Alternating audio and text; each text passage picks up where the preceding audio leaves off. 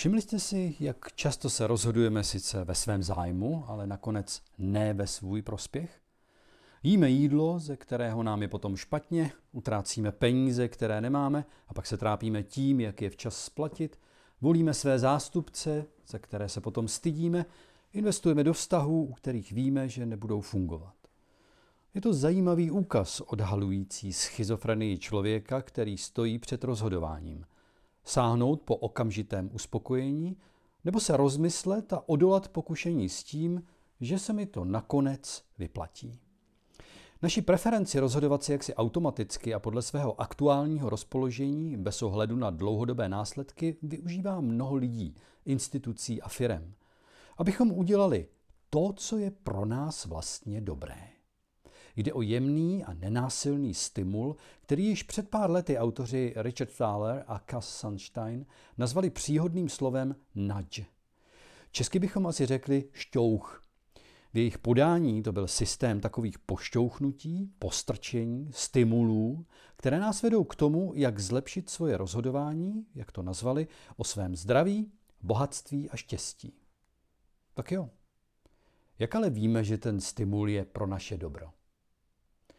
Dnešní EduLab vás chce vyzbrojit k tomu, abyste rozpoznali šťouchání, která nás denně někam směřují a dokázali se opravdu sami rozhodovat, co uděláte. Abyste dokázali posoudit, jestli je to dobré opravdu pro vás. Protože těch, kdo vám to chtějí říct za vás a vašimi ústy, je stále dost.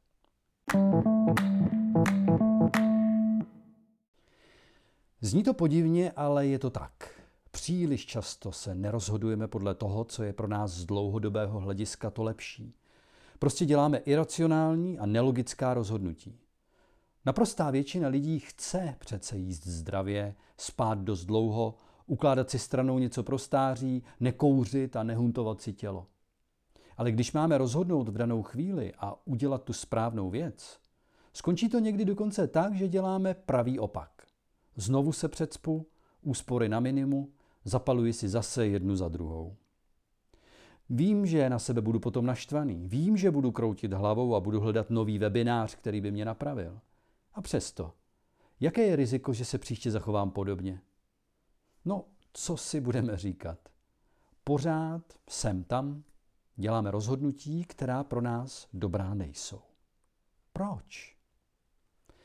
Tedy co jsou ta postrčení, šťouchnutí, o kterých dnes mluvíme?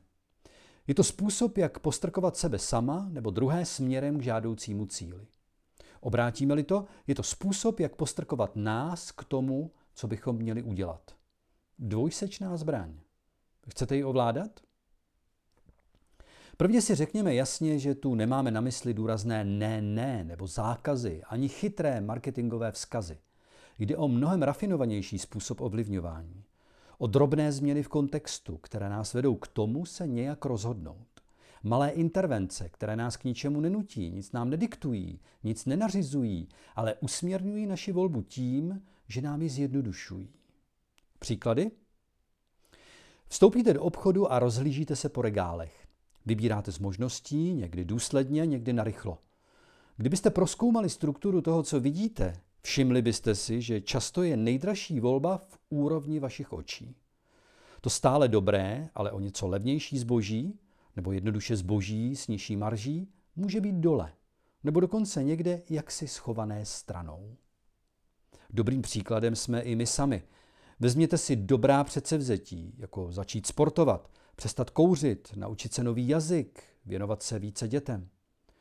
Pokud o svém závazku mluvíte, pokud si nastavujete v telefonu pravidelná připomenutí, vsadíte se s přáteli a schválně, jestli to dokážu. Neděláte nic jiného, než že malými zásahy, stimuly, zvyšujete pravděpodobnost, že toho dosáhnete. Díky těmto maličkostem se k tomu budete vracet. Budete chtít obstát před druhými.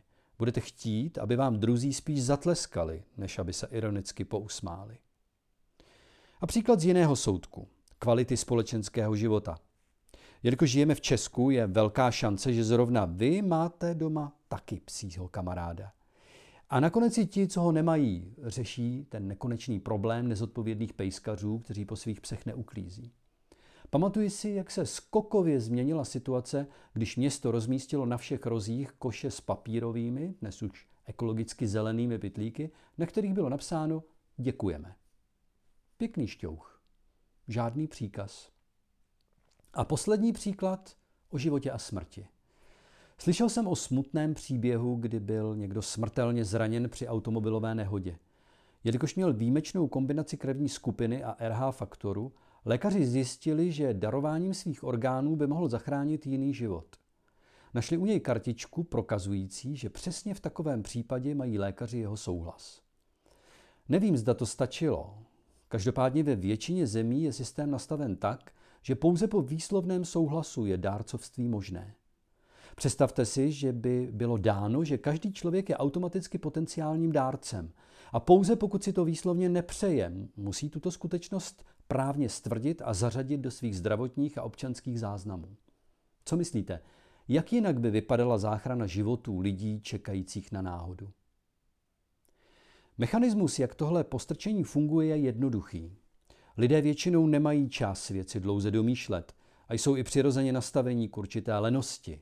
Říkejte tomu klidně k touze si věci usnadňovat. Nechtějí většinou také ani měnit daný stav, který jim vyhovuje. A proto může být užitečné určité situace nastavit tak, aby lidé automaticky udělali to správné. Usnadnit jim to tak, že nemusí udělat takřka nic. Třeba takové maličkosti, že program vás upozorní, že jste použili slovo příloha, ale na přílohu jste zapomněli. No, není to užitečné?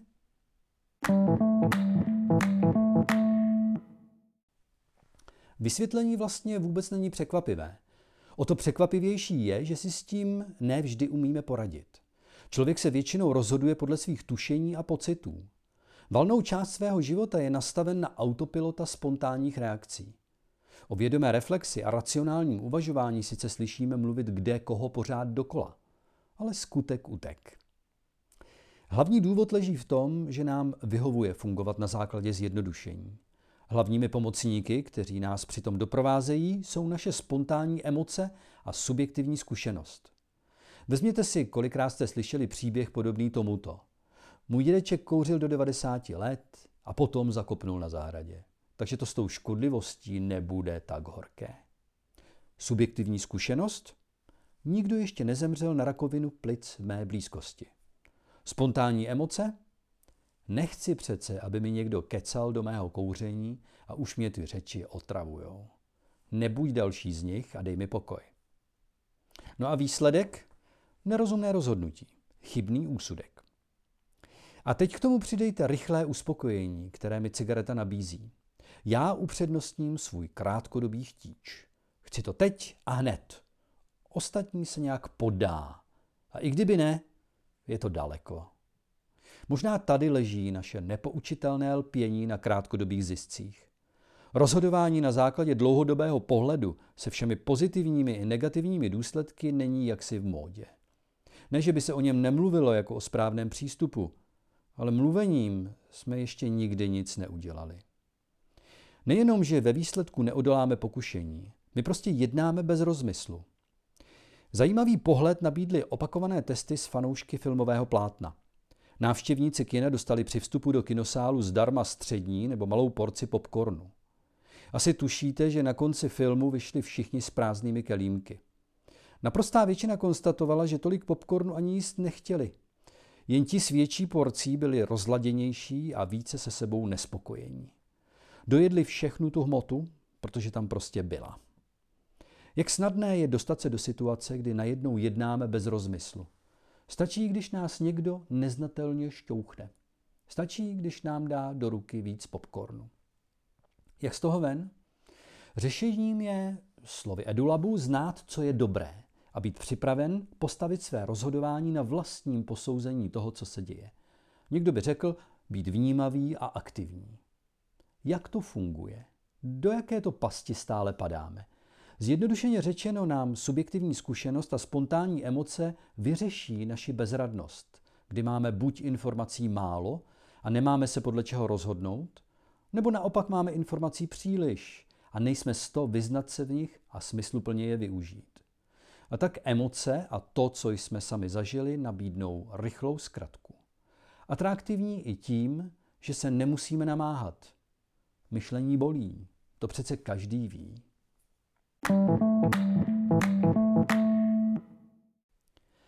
Postrčení funguje nejlépe, když máme příliš mnoho možností, anebo když je ve hře budoucnost a vlastní rozhodování je pro nás těžké.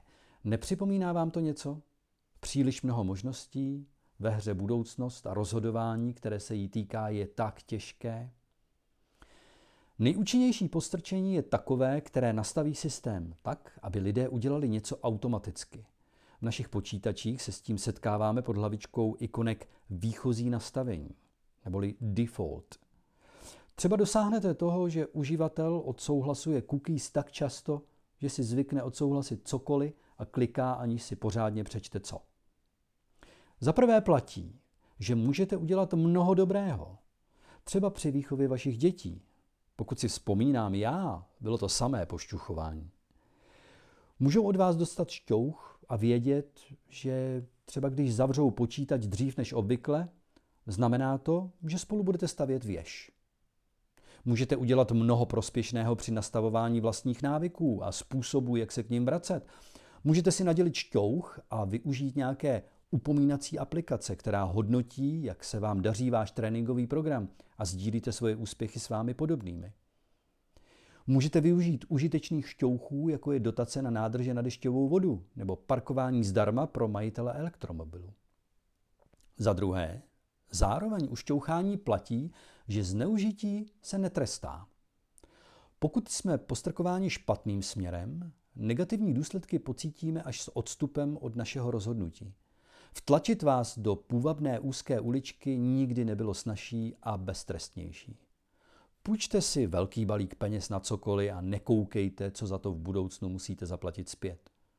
Pořiďte si XXL porci, protože je to víc než XL a přejeste se. Zkuste zdarma předplatné, které se po skončení zkušební doby automaticky přepne na placenou verzi. A nakonec za třetí platí, že pouze tehdy, kdy dokážete rozlišit, co je pro vás a pro vaše okolí prospěšné, máte opravdovou volbu pošťouchnout někoho dál, protože to pro něj bude užitečné, anebo odmítnout takové pošťouchnutí, když to je prospěšné pro vás jenom navenek. Kéž by to bylo vždycky tak jasné, jako je užitečnost, i když někdy trochu nepříjemné, signalizace při zapnutí bezpečnostních pásů ve vašem autě. Kéž by to bylo vždycky tak jasné, jako pivo nebo tenisky zdarma za to, že se necháte naočkovat.